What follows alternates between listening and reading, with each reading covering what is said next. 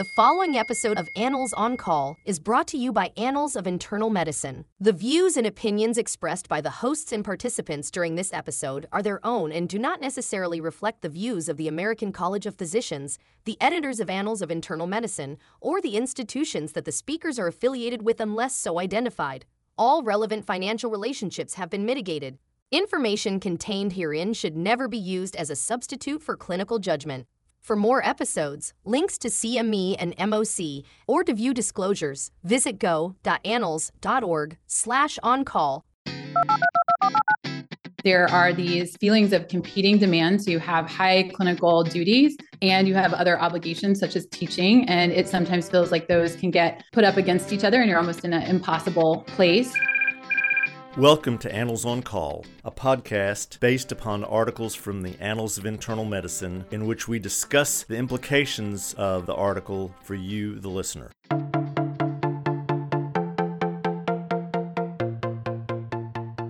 This is Dr. Bob Centor. I'm Professor Emeritus at the University of Alabama at Birmingham and former chair of the Board of Regents for the American College of Physicians. This episode of Annals on Call features an article titled Impact of Clinical Demands on the Educational Mission in Hospital Medicine at 17 Academic Medical Centers, a qualitative analysis.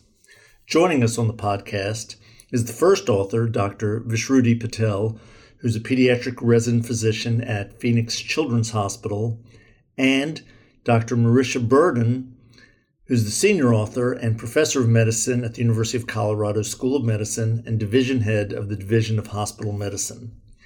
We hope that you enjoy this podcast. Thank you for joining us, uh, Vishruti and Marisha. You raise in your article some very, very interesting questions about the balance of hospital medicine in academic medical centers. There are some places where people either do clinical work or do educational work. There's some places where they do a little bit of both there's some people who want to do more educational work and you sort of get into this in your study of trying to figure out what the stresses are so maybe you could start out by defining the problem that stimulated you to do this qualitative analysis Certainly. Well, first, uh, thanks for having us, Bob. We're really grateful to get to spend this time with you. And I think the the study really stemmed from a, a career's worth of experiences. So as both a, a frontline clinician and then eventually in a leadership role. And so my job today is very different than my job back in, you know, around 2006, where most of my job was on traditional, as we defined it in the paper, traditional teaching services. And then got to see that evolution as our hospitalist services were more and more in demand and then on the other end of that spectrum, in a leadership role, when you're recruiting in hospitalists who want to be academic hospitalists, and increasingly, you know, they expect uh, to get to be on these more traditional teaching services. And there um, was a noticeable supply and demand problem, just uh, based on my own experience. And then as a leader, trying to figure out how do we solve this in a way that meets the group's needs, meets the individual's needs and hopefully the learner's needs. And so I think the study came from years worth of seeing a shift over my career. And in kind of true form, we love to uh, use research to try to understand things and to, you know, hopefully use it to build best practices going forward. So that's kind of where it started. Great. Okay, so now we have we have a problem. How did y'all approach it? So what are the what are the methods you could do to try to figure out what's going on? So we did uh, semi-structured qualitative interviews with hospital medicine leaders. Um, this included division heads, section heads, division chiefs, um, various um, kind of leadership roles across the country kind of reached out to 17 uh, different interviewees um, and they were from different 17 different uh, academic medical centers across the country. Our really biggest thing was kind of looking at large academic medical centers. So our inclusion criterias were those academic medical centers with more than 200 beds and ours um, kind of ranged anywhere from 215 to uh, 1300 beds um, were kind of the uh, range of uh, academic medical centers that we had represented. And then the biggest thing was they had to be academic medical centers that were experiencing clinical growth. Um, and that was primarily, we defined that as any increase in total patients in the hospital medicine service, addition of hospitalist teams, or um, addition of hospitalists to their groups over the last five years. And then we kind of did these interviews, um, really approaching them from kind of learning from their lived experiences and how those were uh, through those like different hospitals leaders and their groups and how they were approaching this problem that we're trying to address. And um, kind of went from there with figuring out like coding and themes and kind of these and then got kind of the themes that we have in our studies that emerged from those um, uh, interviews. So let's go over the, the themes first and then i'm going to challenge the whole field of hospital medicine, which I've which I have done before and I'll probably get in trouble for again. So theme one is disproportionate clinical growth and the resulting tension between the hospitalist, clinical, and educational missions. So what did you learn from that one? I think from that first theme, what you see, um, and like I mentioned a little bit before, is that uh, the participants, th- their leaders, they noticed um, in their group and what they had experienced is that this there's a mismatch in supply and demand for this traditional teaching, which is uh, heavily sought after often. There are these feelings of competing demands. You have high clinical duties and you have other obligations such as teaching. And it sometimes feels like those can get put up against each other and you're almost in an impossible place. And I think the lovely thing though is that clinical growth, while it can be a threat, was also seen as an opportunity and a, a, potential for innovation and even a way to uh, attract learners onto certain services. So, for example, if you build a new uh, service that the residency is interested in, it could actually increase your teaching opportunities. And so those were kind of the three um, sub themes in that overarching, you know, disproportionate uh, clinical growth resulting in the tension with the the two entities, clinical and education let's define the traditional teaching that apparently everybody wants to do. So traditional teaching, uh, we had it. The definition was um, our typical kind of resident medical student attending um, types of teaching groups or teams, uh, where our teaching um, traditional teaching services that we kind of the definition. Okay. As part of this, what I understand you're finding is that the hospitals are being asked to take care of more and more patients. And what I've seen around the country is more and more people say, well, we'll, we'll let the hospitals take care of the patients and we'll consult. Is that what's happening at your places? Okay. So that means you need more hospitalists. And at the same time, the teaching, the classic teaching doesn't seem to be growing that much. Is that correct? Okay. So you have increased supply of hospitalists, a demand that can't be met because you don't have an increased supply of teaching positions.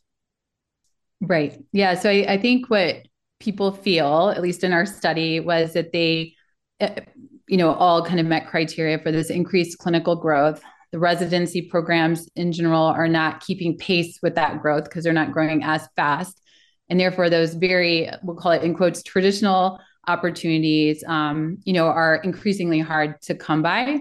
Uh, and i think previous ways of you know sharing those opportunities at some point you know sharing it equally it gets diluted out. And so we saw that in some of our findings. And so um, you know in other uh, in some of our other results you start to see how these groups started to adapt to those changes. And so um, you know, the residency programs, those types of programs were not keeping up with uh, the pace of the clinical growth. So, resulting in the mismatch. So, uh, in theme number two, navigating the shifting landscape of high clinical demands and evolving educational opportunities. The first thing that I that I wondered is the tension between teaching and productivity unique to hospitalists.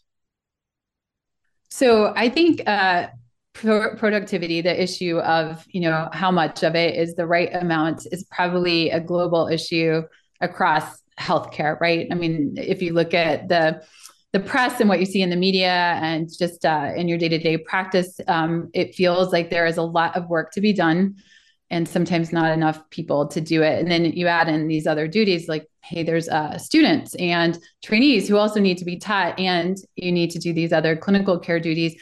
It makes it hard to do both well, is what we heard. Um, and then my wording might get me in trouble, but how much of the clinical growth comes from abdication from other services? I think it's a fair question, and uh, and what I've seen over my career is I, I think institutions, organizations, subspecialties, I think realize the the powerful partnership that hospitalists and those specialties can have. And so, yes, some patients that maybe perhaps in the past didn't used to come to us do now, and whether that's through you know consults uh, or being primary, I think that has definitely generated some increased business, which I think um, I think highlights you know where the field has gone and is exciting in some ways. I think, and then I think there are hospitals who are building towers and new buildings, and you know so there's that growth as well. And so you see the major academic medical centers even expanding their own footprint. So it's no longer just at that um, you know main campus. There's you know like ten other hospitals that uh, hospitals may also be at. So I think we've even expanded where we go. And in the interviews with the 17 academic medical centers, was that a common theme that I know hospitals programs that cover the main hospital and then they cover about three or four other hospitals and other places where the hospitals just cover that one particular hospital.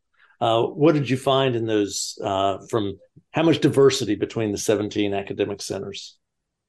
So as far as the interviews, that yeah, I was part of a lot of those interviews. And I said every um, person I talked to, there is a lot of diversity. They have their own culture, they have their own kind of backgrounds of what their institution values and um, kind of where um, historically they've been. So um, I think in terms of how they approach, you know, this kind of problem that we're talking about was very diverse and and but also is kind of it comes to get to the idea that they've all kind of done this thing where they're kind of having these um, innovative ideas and like solutions according to their own um, hospital demands that they're experiencing. And i think every program can learn from each other in a way too. Okay and then the last question on this issue is there two entities uh, that could be looking at this in different ways. There's the teaching program, and then there, there's the hospitalist program. And the teaching program program wants the most experienced, uh, most enthusiastic teachers, and wants to be sure that they get the best to teach their residents that that know how to work with residents, etc the hospitalists are recruiting people and they all want to do it whether whether they're one of the best or not. Did you have any discussions about that? And and and is that a stress that i'm making up or is that a real stress? I think one of the, the key questions that came from the study is like how do you think about distributing a scarce resource such as teaching right? And should it go to the most experienced? Should there be merit based um, you know there was lots of conversation around different strategies that organizations have utilized. And you know, I think there, um, we think, and some of the folks thought um, through this work that you know there's also probably value in diversity of educators, and so thinking about how you um, get to experience that diversity as a, a learner. And, and Vishruti probably has like a lot of great experiences that she could share in thinking about this. And um, I think one thing in the field is, you know, we haven't historically had a lot of researchers. Um, and part of that may be because our trainees are not exposed to researchers often on the wards. And so they don't know that that's like a possibility for a career. And so I think it's, you want the best experience, the most experience, and uh, a diverse array of people who get to share their different areas of expertise. And so I, I, think it's a it's a challenging conundrum on how to best divvy up these opportunities so that all parties really win. You know, you want your hospitalists to have the opportunity to teach, you want your learners to have the best opportunities as well to learn. And so it's trying to figure out how do you get um, the right people to where um, they're really going to thrive in the best way possible, recognizing I think we all have different interests and there's probably a lot of opportunities within that. I guess the follow up to that is whether some people who try being on the teaching service find out number one, it's not what they thought it was, or number two, that the teaching service doesn't really want them because the teaching service is, is gets to pick from a large array of hospitalists and we're all not the same level of teachers there, there's a major level of teachers and i know over the years we've had to invite some people not to have that opportunity mm-hmm. Did, yeah. did that come across in any of the conversations? It so we didn't have like here's what you must do going forward. Like there was no best answer to this uh, question. But two fundamental things i think did come up. You have to have a process for determining it and it has to be transparent so that people at least know what's the path to get to be on the teaching team. Uh, and you know each organization had uh, different approaches but those were kind of the two fundamental things to keep in mind process that is actually transparent Vishruti, do you have any other ideas on these last couple of things?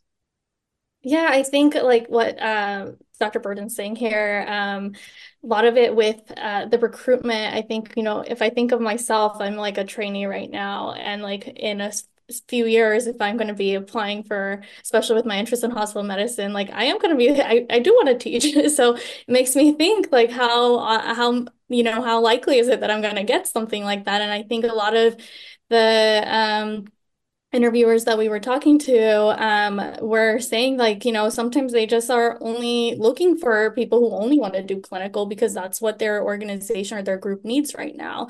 And i think um, and then even if they are like what dr Burden's saying with being transparent sometimes it takes several years before they're uh, you know a new um, attending or new um, kind of member of their group is offered any like uh, teaching role. So i think like the it raises a also this idea of like how do you keep those people people kind of satisfied with their jobs in that time um, and that they have like fulfilling jobs in those like a year or two when they're not maybe able to teach. Well that that really leads into uh, the third theme which is reimagining the role and identity of an academic hospitalist. And to say someone's an academic hospitalist uh, is like saying someone's a cardiologist well, there are a lot of different brands of cardiology. There are a lot of different brands of academic hospitalists. There are researchers. There are people who are mostly in the teaching program. There are people who go into administration. And there are people who really like taking care of patients and spending all their time taking care of patients.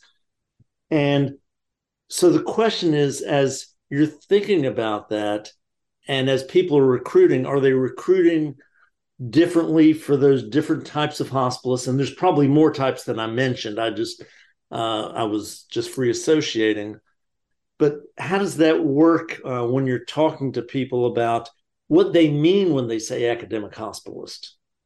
Yeah i think that's like an important question and i think there's beauty in the way that you can evolve as a hospitalist right? There's so many different ways that you can go um, and as you said, you could be that um, person who spends a lot of time on the teaching service and uh, spending a lot of time with trainees, or you could be the QI enthusiast and still have trainees in that arena, or an administrator and teach people how to best run and lead groups. So that's what I love about our field is that there are so many different opportunities. I think the tricky part is is that often trainees um, you know they they see that academic hospitalist is mostly participating in those educational endeavors that are in that traditional kind of sector, so to speak. And so that's what they think is possible. And so I think the question for us as leaders and hospitals is how do we get that exposure out? Because I think if you don't see it, you don't know it's possible, right? You, you don't know that you can be it. And so a lot of folks, I think, coming out of training, think about, you know, an academic hospitalist in a very, you know, uh, kind of um, certain way because they don't get to see all the cool things. I think that is changing. And then I think it's fostering and helping uh, build those interests, um, recognizing, you know, we need all sorts of hospitalists. We need excellent clinicians who want to just focus in on that. Like I love recruiting those people. I also love recruiting people who want to spend a lot of time with a variety of learners and the researchers and the future administrators. Those are all valuable people, I think, to our groups um, and bring a lot of um, experience in a lot of different ways. But when you're first starting out, you don't know quite what you want to do. And so when you're uh, trying to recruit people, um, just as Vishruti mentioned, a lot of folks really want that teaching time up front. And, and it's a real hard sell, I think, to say, hey, you may have to, to wait a bit. And so trying to think about how you divvy these things up um, and still give um, junior faculty the opportunity because they also have to build those skills. If you're not getting to teach, then how do you ultimately build it? I think is the other conundrum. So lots of questions, um, but I think lots of opportunities and just a, a beautiful field to get to practice in. So I know at my institution, we have a, a, an elective for residents who think they might want to be hospitalists to just be the sidekick of a hospitalist for a month or mm-hmm. a couple of hospitalists, as opposed to the traditional teaching program. That's certainly a teaching opportunity. Is that a common theme? And is that something that uh, people looking at jobs are interested in, or are they uh, are are they really stuck on the ward attending? Yeah, like as a resident right now, I would say yes, primarily most of the time you have the most exposure with when you're on the wards with that hospital medicine attending as kind of that traditional model that we've been talking about. But I think it is like um, creating these other avenues of exposure, like whether it's like what you're saying, like an elective or a um, another rotation, or just like holding conferences or you know um, speakers that could talk about their careers like as a hospital medicine uh, physician and what how, how they kind of made their own path and created educational opportunities for themselves. I think it's important because i do think there's an inherent bias in a lot of trainees that this is kind of what a hospitalist job looks like but i don't think that's true after talking to a lot of the people that we did in this interviews. So let's finish with uh, the the old saying, when you've seen one hospitalist program, you've seen one hospitalist program. That's uh, that's almost a trope. But given that, and given all the people you talked to and all the interviews that you you reviewed, and you understand much more about this field than uh, I could possibly imagine. What commonalities are there, and what should residents and hospitalists take away from the findings of this study? So, yes, once you've seen one program, maybe you've seen one, we did talk to 17. And so I think the the commonalities that we saw were just the I think everybody values all the many different mission areas that you have in an academic medical center. It's just increasingly challenging. You know, I think with the the busyness factor of the clinical work, it's hard. The patients are increasingly sick and complicated. And then uh, there are a lot of trainees who want to get on hospital services. So we consistently saw across those sites um, the the mismatch in supply and demand, and so that that challenge was pretty pervasive uh, across each of the the sites. I think the other neat thing though is that in true form of a, a hospitalist, I think we're adapting uh, to these growing challenges and and seeing the clinical demands as both opportunities and then recognizing that we also have to address the challenges that we face. And that is through thinking about how do you distribute the teaching in a thoughtful and transparent way. And um, the other thing we saw is there's so many cool programs that are getting built. So you can be on kind of niche services such as like addiction medicine or procedure service. So it's not just your general medicine service where you might have trainees on. And so trainees are really everywhere uh, on our services. And then innovations in fellowship training. So there was a lot of talk around advanced practice providers and uh, APP fellowships, and that people really loved those opportunities as well. And then I think uh, lastly is, um, you know, there's a lot of opportunity in our field to really develop in lots of different ways. And um, our groups that we chatted with are doing such a, a thoughtful approach to really developing people and recognizing that there is no just one, you know, one single path forward. There's so many different ways that you can go. And I, I think that just makes the field really lovely. Vishruti, you did a lot of work on this. Do you what do you have any other thoughts to add? Yeah, I would say I think like really coming from like a resident and trainee, I think the biggest thing like when we were talking about redefining like the role and identity of academic hospitalist, I think it starts from exposure in the like our new trainees. Like I think they need to be exposed to more of like, hey, there are more career options and ways that you can make a hospital medicine career than just that traditional model.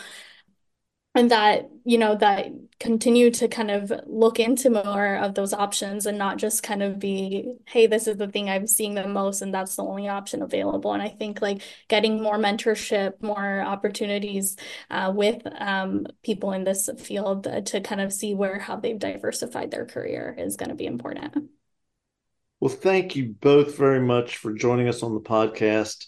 Uh, it's been a most interesting conversation for me and uh, I hope this uh, conversation uh, helps residents and hospitalists uh, think more deeply about this issue. Thanks for having us. Thank you.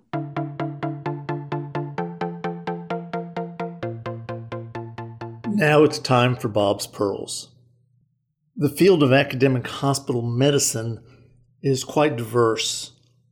At many places, the assumption when one looks for a job in academic hospital medicine is that they will be a ward attending. However, the imbalance between the number of months available for ward attending and the number of new hospitalists leads to the issues that we discussed on this podcast. There'll be a constant stress between direct patient care and teaching in the field of hospital medicine. Not to mention other responsibilities they have administrative, and other side academic uh, concerns. The diversity of hospitals and hospitalist programs makes developing one standard difficult. However, the enthusiasm and the variety that is discussed in this article and in this podcast leads to great hope for the future for academic hospitalists. Thank you for listening to our podcast. Information contained herein should never be used as a substitute for clinical judgment. For more episodes, links to CME and MOC, or to view disclosures, visit go.annals.org slash on-call